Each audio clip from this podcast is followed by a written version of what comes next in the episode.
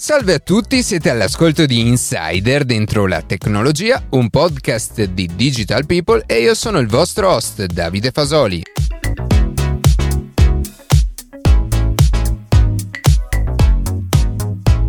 Oggi parleremo del ruolo della tecnologia all'interno delle nostre scuole e del perché sia importante iniziare ad adottare approcci educativi più digitali. Prima di passare alle notizie che più ci hanno colpito questa settimana, vi ricordo che potete seguirci su Instagram a chiocciola dentro la tecnologia, iscrivervi alla newsletter e ascoltare un nuovo episodio ogni sabato mattina su Spotify, Apple Podcast, Google Podcast oppure direttamente sul nostro sito.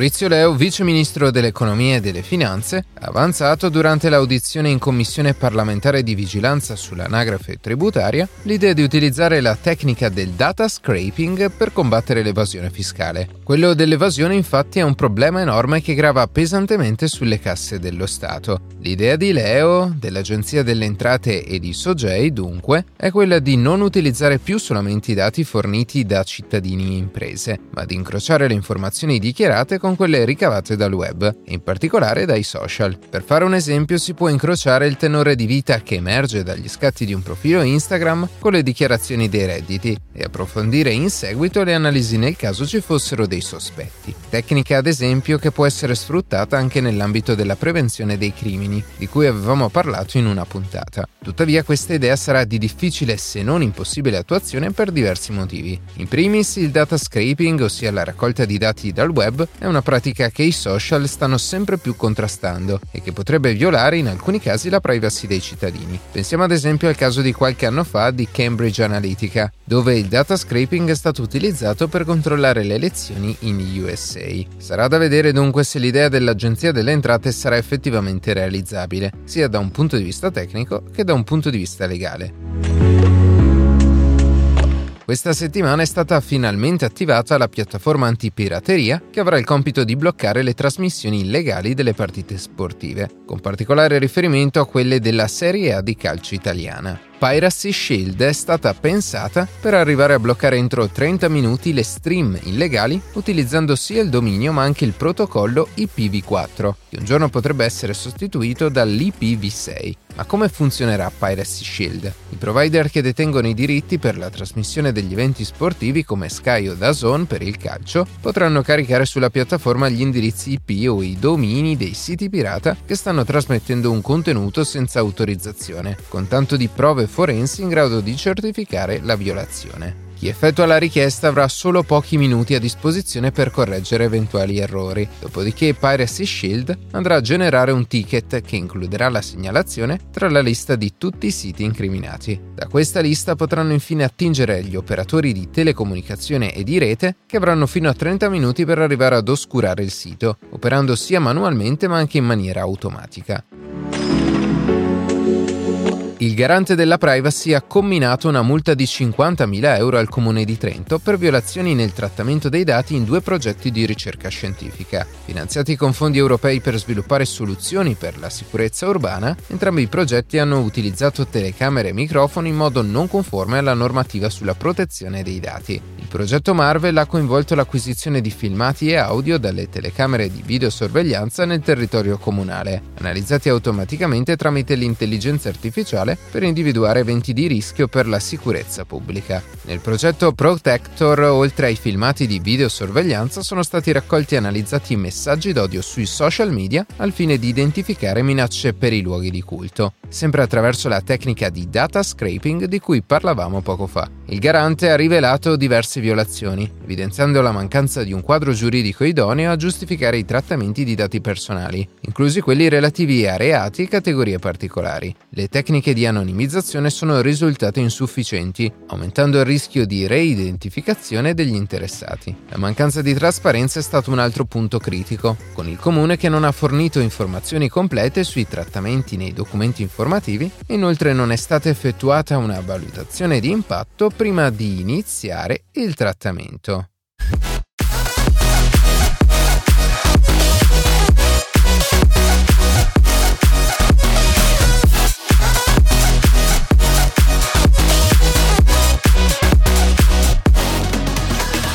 L'istruzione nella società contemporanea e passata ha da sempre ricoperto un ruolo di assoluta rilevanza nella formazione delle competenze professionali delle persone, indirizzando queste ultime non solo al mondo del lavoro, ma anche all'acquisizione di conoscenze fondamentali utili all'arricchimento della propria cultura personale. In altri termini, l'obiettivo prioritario della formazione e dell'educazione è proprio quello di portare i giovani, ma anche gli adulti, a comprendere come funziona il mondo in tutte le sue componenti, partendo da quelle sociali ed economiche e arrivando sino a quelle tecnico-scientifiche, conoscenze che come ben sappiamo non rimangono immutate nel corso dei decenni, ma vengono costantemente aggiornate e migliorate di pari passo con il progresso della civiltà. Un esempio di questo tipo si è verificato giusto qualche anno fa, con la pandemia da Covid-19, che nel giro di qualche mese ha stravolto, seppur temporaneamente, le modalità di erogazione e fruizione delle lezioni scolastiche, sia dei più piccoli che degli studenti universitari. La didattica a distanza, pur con tutte le difficoltà e i limiti del caso, ha ricoperto una veste cruciale soprattutto nel primo anno di pandemia, poiché è riuscita a garantire la continuità formativa a molti studenti in tutto il mondo. Da quel periodo particolarmente difficile, però, ci siamo resi conto che la didattica online non è certamente la via percorribile per il prossimo futuro. Tuttavia tutte le implicazioni di carattere tecnologico che ne sono derivate possono essere integrate con le modalità di apprendimento tradizionali, per potenziare l'acquisizione delle informazioni e conoscere al tempo stesso come funziona la tecnologia sia nel suo lato più produttivo che in quello più oscuro.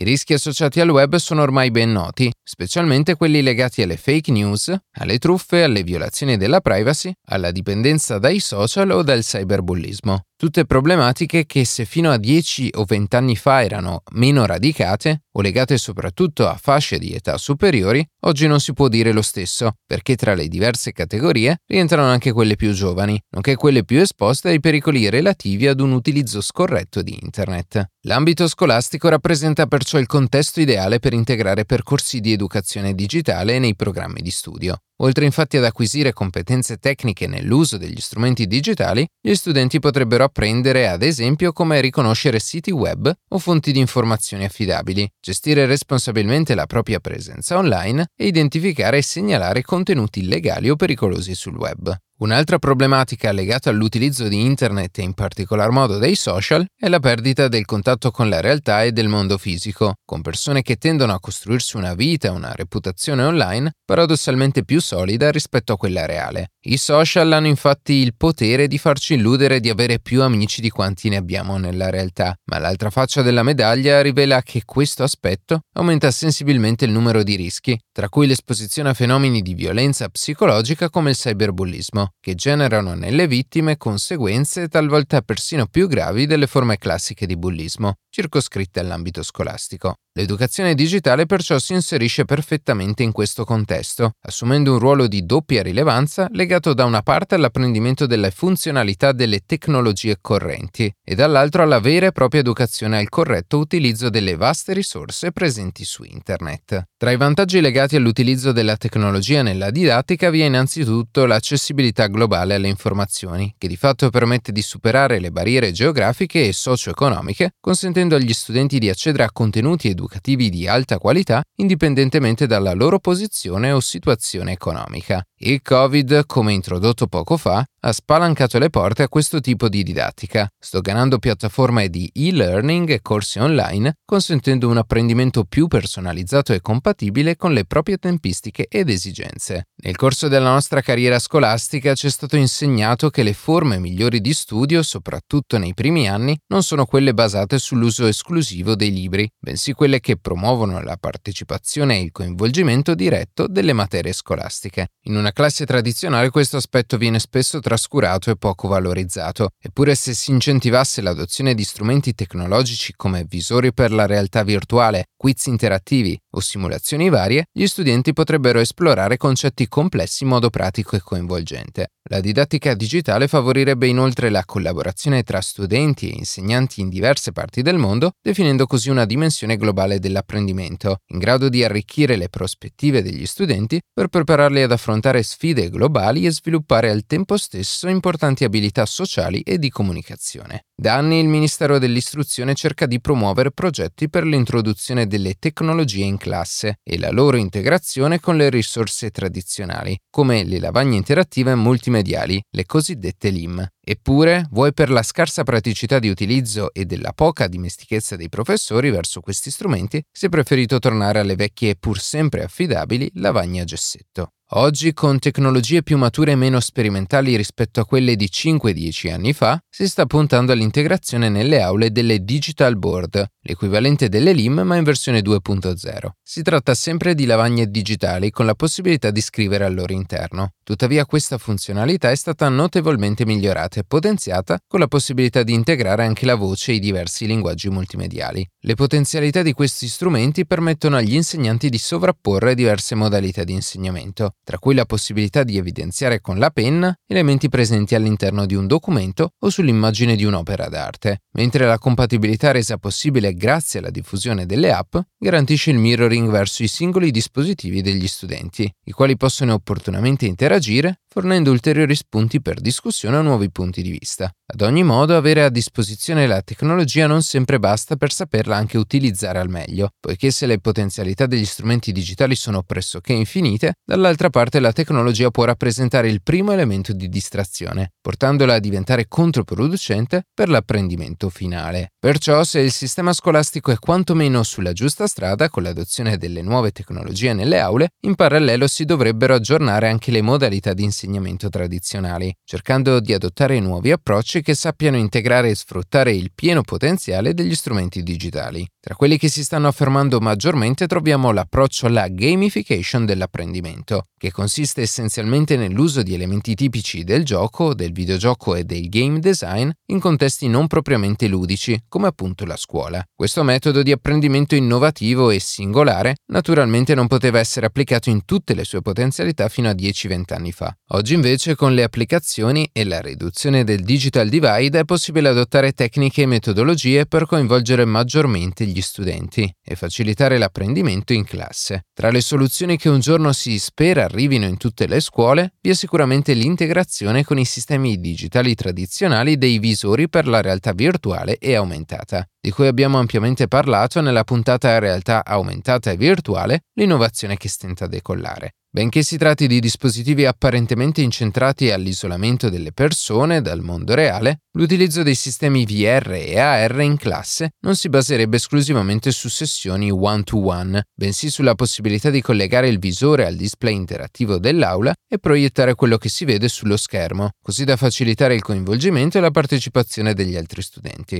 L'utilizzo della realtà virtuale nella scuola italiana però è un fenomeno ancora marginale rispetto alle altre nazioni europee ed extraeuropee e le ragioni di questo ritardo sono imputabili sia all'aspetto economico, per l'elevato costo delle attrezzature, sia a quello di mentalità, poiché nelle aule delle scuole italiane ancora si privilegiano forme di pensiero sequenziale e strutturato tipico di un mondo incentrato sul libro. Invece la scuola non può e non deve ignorare i linguaggi che gli studenti utilizzano nella loro vita quotidiana, come i contesti virtuali e ludici in cui trascorrono il loro tempo, poiché la dimensione immersiva che il videogioco o la realtà virtuale comportano coinvolge prevalentemente la sfera emotiva di chi la fruisce, determinando forme di apprendimento attivo e fortemente motivanti. In conclusione, l'era digitale presenta opportunità senza precedenti, ma come accennato inizialmente anche rischi concreti se non affrontati con la dovuta consapevolezza. Garantire perciò un'educazione digitale completa e trasversale sarà la chiave per costruire un futuro in cui la tecnologia sarà un mezzo al servizio del benessere individuale e sociale. La collaborazione tra scuole, famiglie e istituzioni dovrà essere il fondamento sul quale iniziare a promuovere questa missione, perché solo comprendendo appieno il potenziale potenziale, ma anche i pericoli del mondo digitale, potremo davvero creare un mondo ancora più informato e consapevole.